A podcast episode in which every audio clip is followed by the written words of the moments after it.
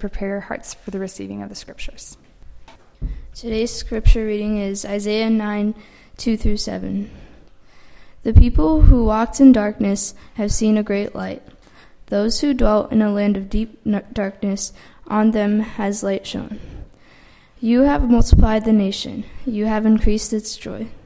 They rejoice before you, as with joy at the harvest, as they are glad when they divide the spoil. For the yoke of his burden, and the staff for his shoulder, and the rod of his oppressor, you have broken as on the day of Midian. For every boot of the tramping warrior in battle tumult, and every garment rolled in blood will be burned as fuel for fire. For, fire. for us, for to us a child is born, and to us a son is given, and the government shall be upon his shoulder, and his name shall be called Wonderful Counselor, Mighty God, Everlasting Father, Prince of Peace. Of the increase of his government and peace there will be no end. On the throne of David and over his kingdom to establish it and to uphold it with justice and righteousness from this time forth and forevermore. The zeal of the Lord of hosts will do this. The word of the Lord.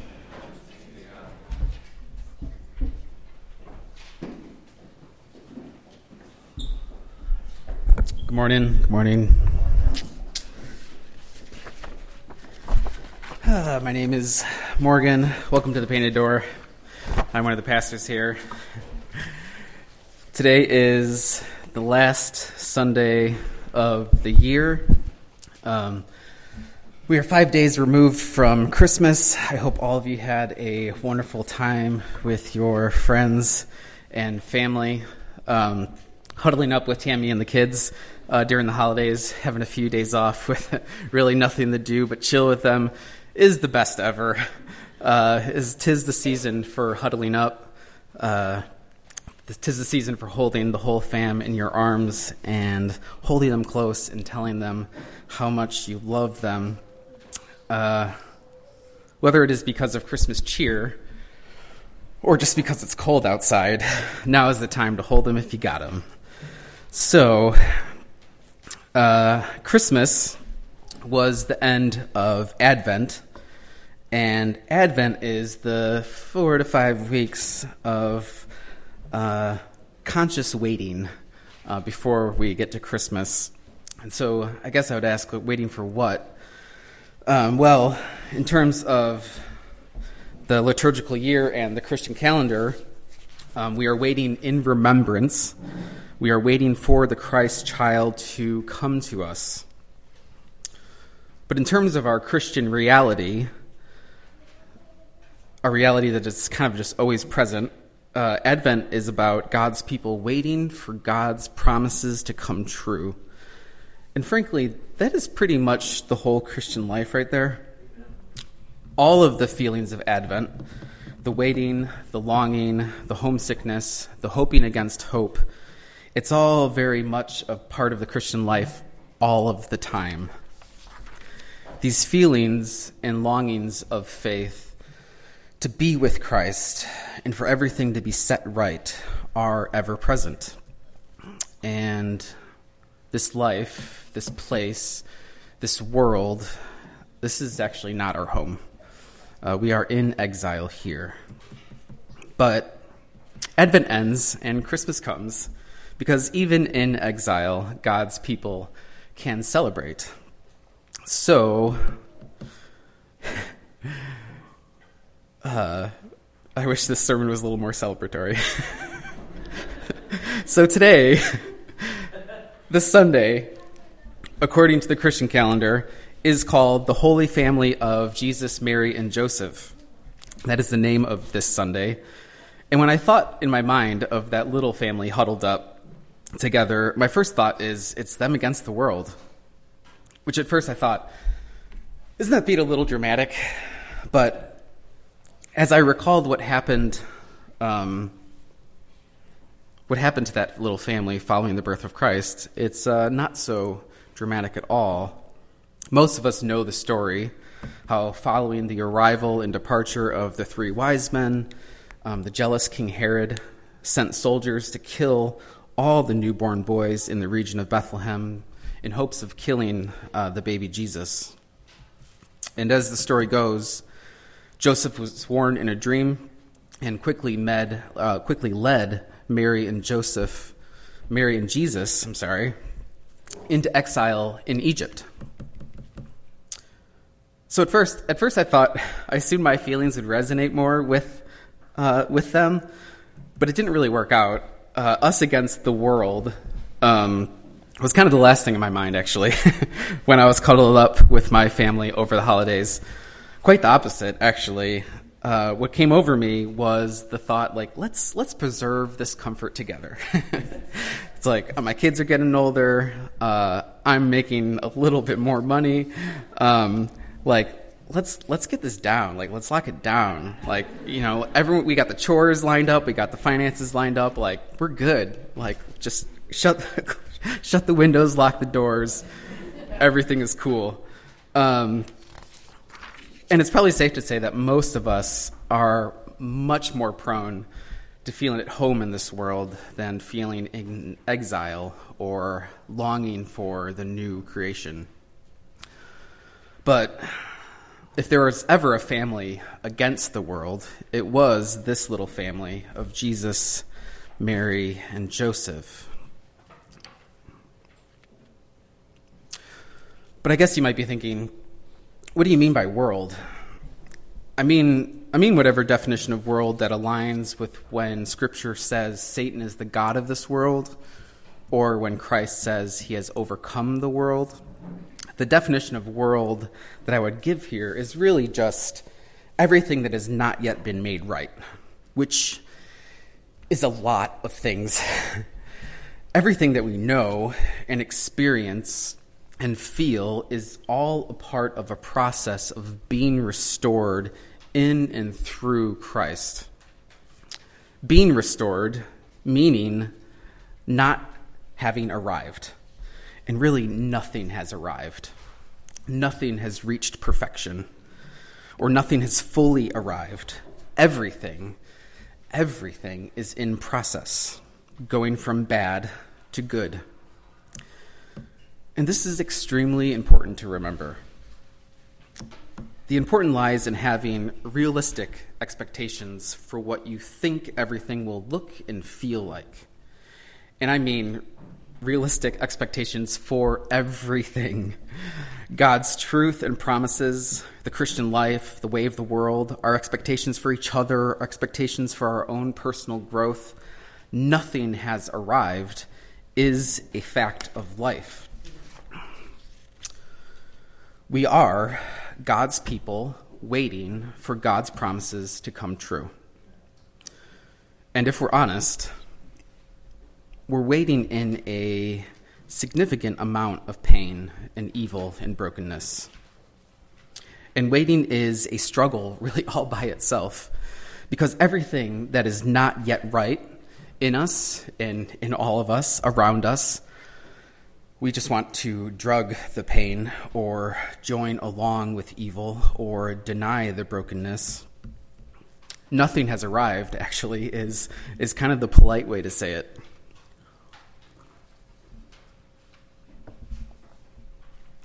And in this struggle of not having arrived in ourselves or in anything else, like the Holy Family, we often feel like it is us against the world. And it kind of kind of is. One of our most fundamental human problems is our capacity for connection. Connection with God, with ourselves, with others. We are always slipping into isolation. It is incredibly difficult to remember that we are not alone. And if we, if we do remember it, it often feels like blind faith. Because experience and feelings would pre- pretty often say the exact opposite. And like everything in process. Our ability to connect with others, with ourselves, with God is all in process. So it seems to me, and My wife always says I, I'm so dark all the time.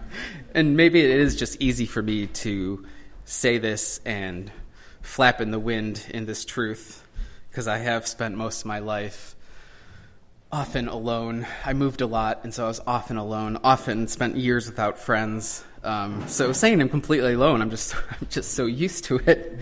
Uh, but it does seem there is a healthy amount, a healthy need it's a healthy amount of knowing that you are completely alone. Human presence fails, human words fail, human love fails.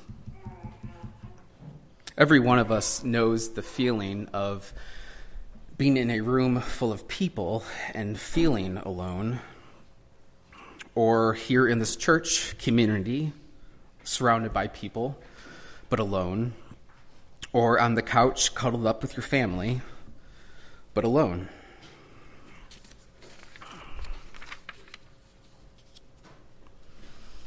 The hard truth is that we all experience our humanity in isolation from other people. My true self, if I even know what that is, is alone in my own head. I am an individual, and I'm responsible for everything that is from me and no one is really me with me, and no one is you with you. We are all alone. So that is the hard truth. And what meets that hard truth is the simple truth that it is, this life is just you. But if you have him, if you will have him, it can just be you and Jesus Christ. Connection is possible, but only through surrender. Only through relationship with Christ can we break out of this isolation of the human condition.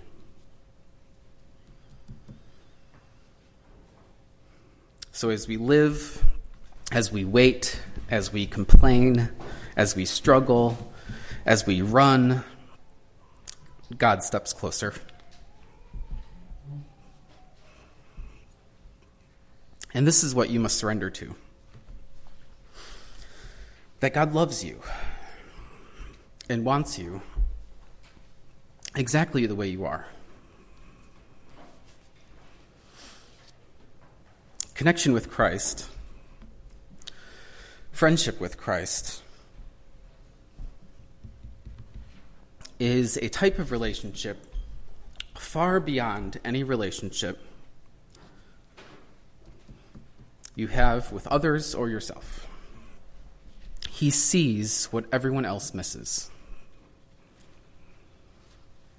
Christ knows you better than you know yourself better than you could ever know anyone else.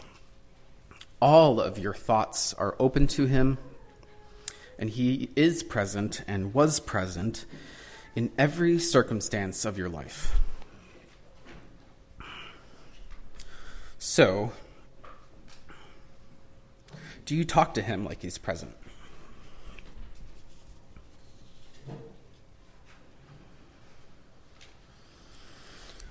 Do you talk to him like he is your closest friend?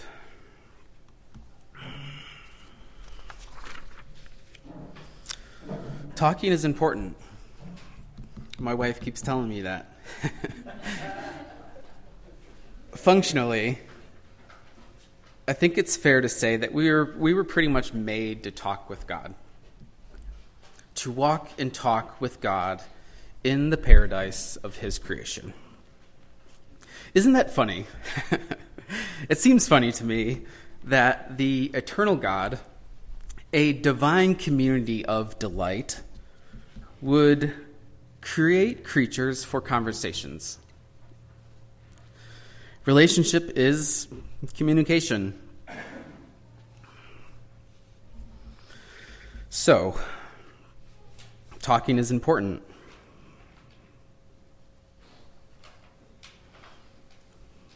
So, what is not said to Christ cannot be felt with Christ. And what is not felt with Christ is not received from Christ. So, by all means, say everything, feel everything, receive everything, feel all emotion, and give all your emotion to Christ because he cares for you.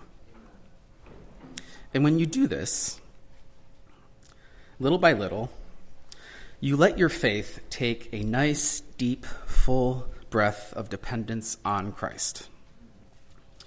And this communication is the surrender that fights our isolation, or fights our isolation with love.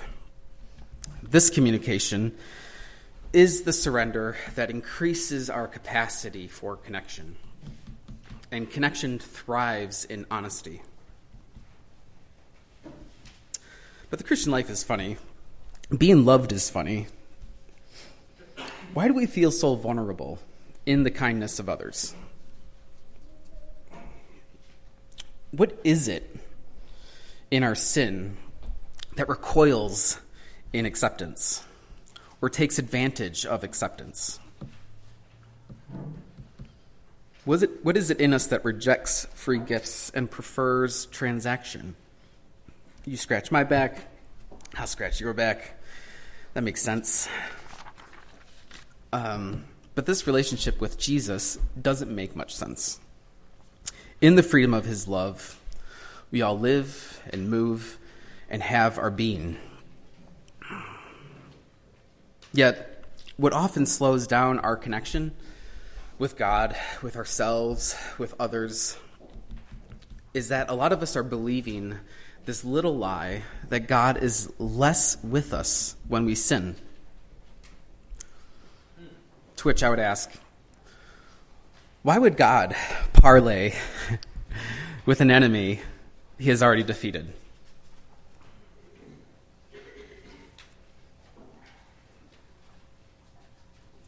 But if God is telling sinners he will love them no matter what,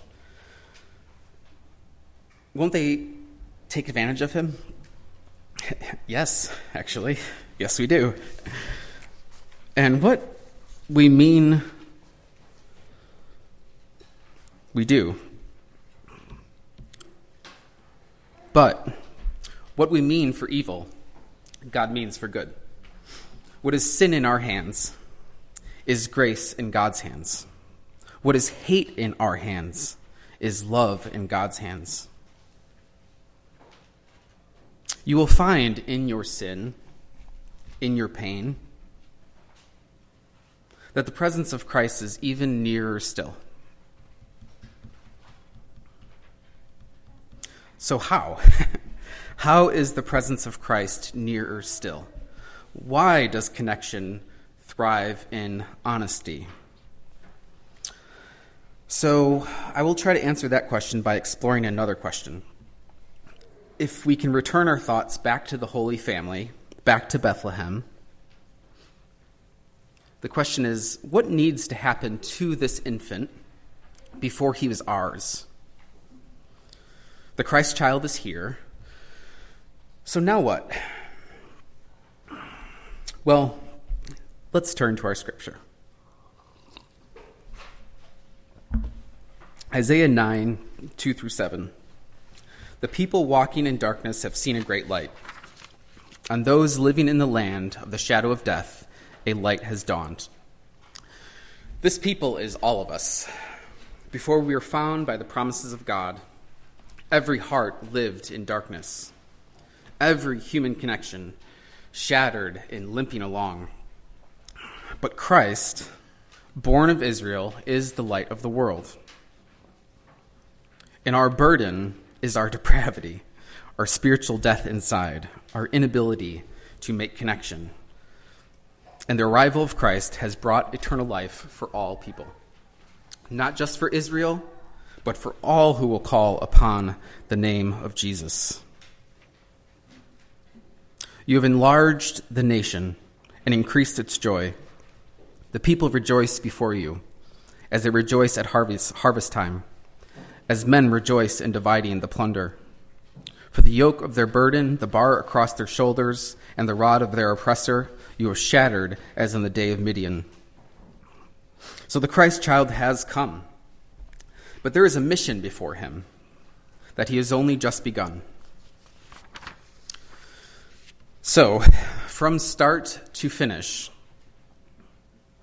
he is a humanity bursting with goodness and righteousness, but he is afflicted with a mission to save the dead by going into death.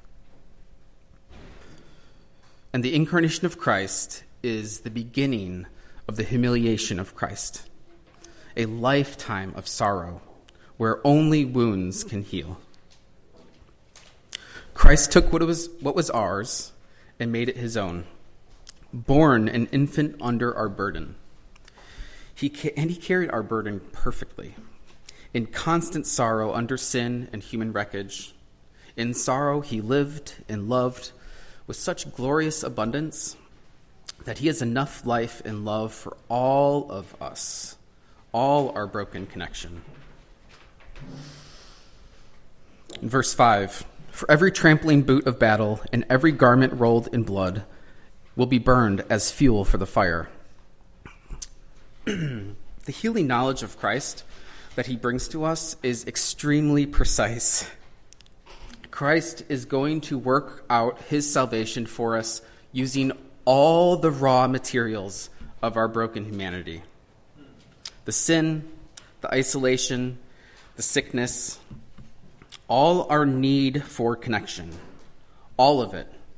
Christ pays close attention to every little bit of it, and all of it will be fuel in his fire.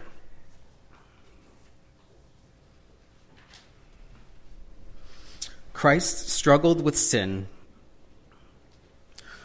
so we could struggle with God.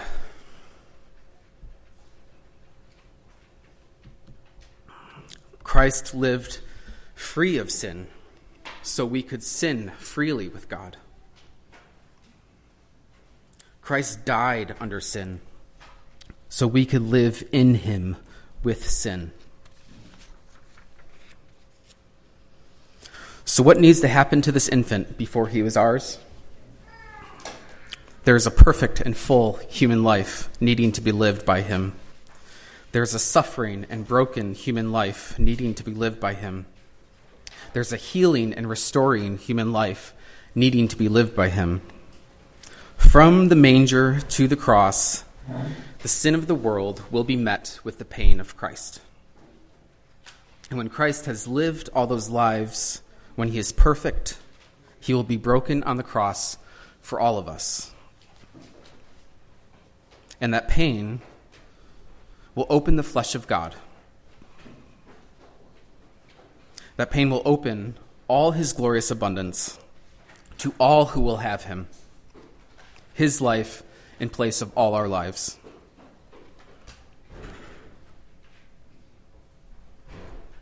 For unto us a child is born, unto us a son is given, and the government will be upon his shoulders, and he will be called the Wonderful Counselor, Mighty God, Everlasting Father, Prince of Peace.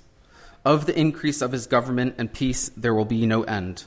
He will reign on the throne of David and over his kingdom, to establish and sustain it with justice and righteousness from that time and forevermore.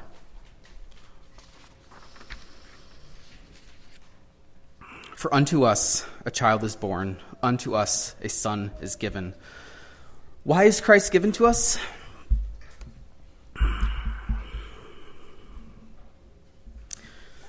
It's the free and perfect love of God, each and every second. The free choice that God has been making for you.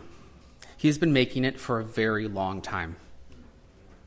His choice for you is a choice made with eyes wide open, fully aware of the cost, fully aware of all the sin, the isolation, the sickness, fully aware of all the damaged human connection, all of it, fully aware of our lives, fully aware of all the scars that we will put on him at the cross, fully aware of all the blood needed to cover us from head to toe, fully aware that the only love that can save sinners like us is love unconditional.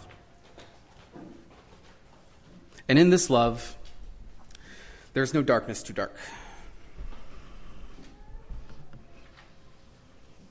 No sickness too sick. No stubbornness too stubborn. To stop Christ approaching you in whatever situation you have for him and turning your brokenness, your failure, your sin into mercy upon mercy. And this love, unconditional, it can only be received, but it cannot be taken. God's love is always free, and it cannot be exchanged with. God's love cannot be mastered or quieted. You cannot strive for the love of God. To strive for his love is to miss him. He loves you because of his free choice for you.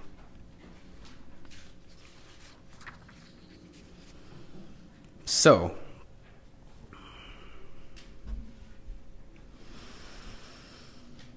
live your life, live your faith, live your sin openly before the Lord. You have not arrived, and that's okay.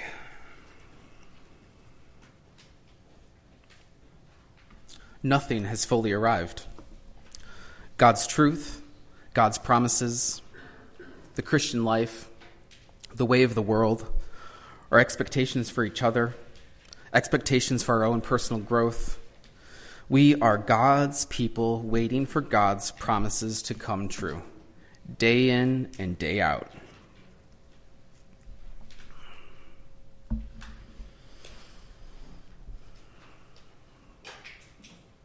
Admit to yourself that everything that you stand on is still in process.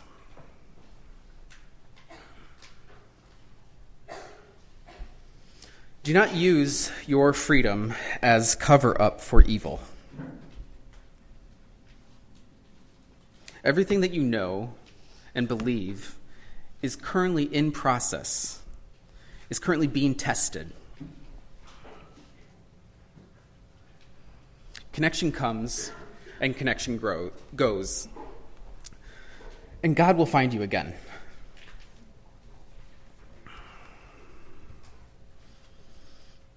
Out of isolation, through connection with Christ, we are being given connection to each other.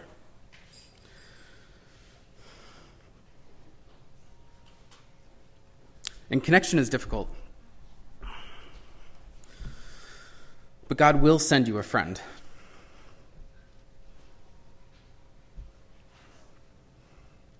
Everything that we stand on in regards to each other is in process.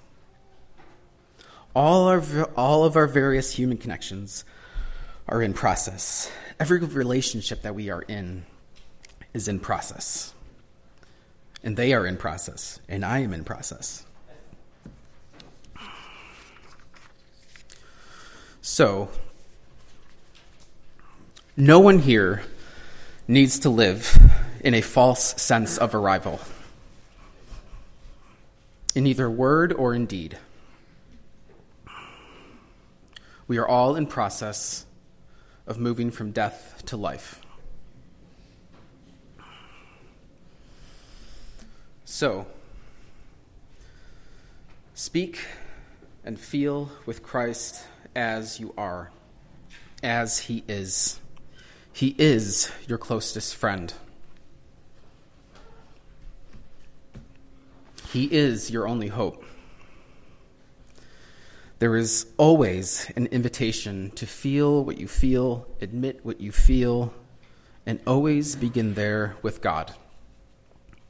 Christ lived the life he lived so that we would never have to hide who we are with God or anyone else. Let us pray. Uh, Heavenly Father, send us Christ, Lord through your Spirit. Find us, Jesus, in our disconnection, in our separation from you, from ourselves, from each other. Save us, Jesus. Have mercy on this community, Lord.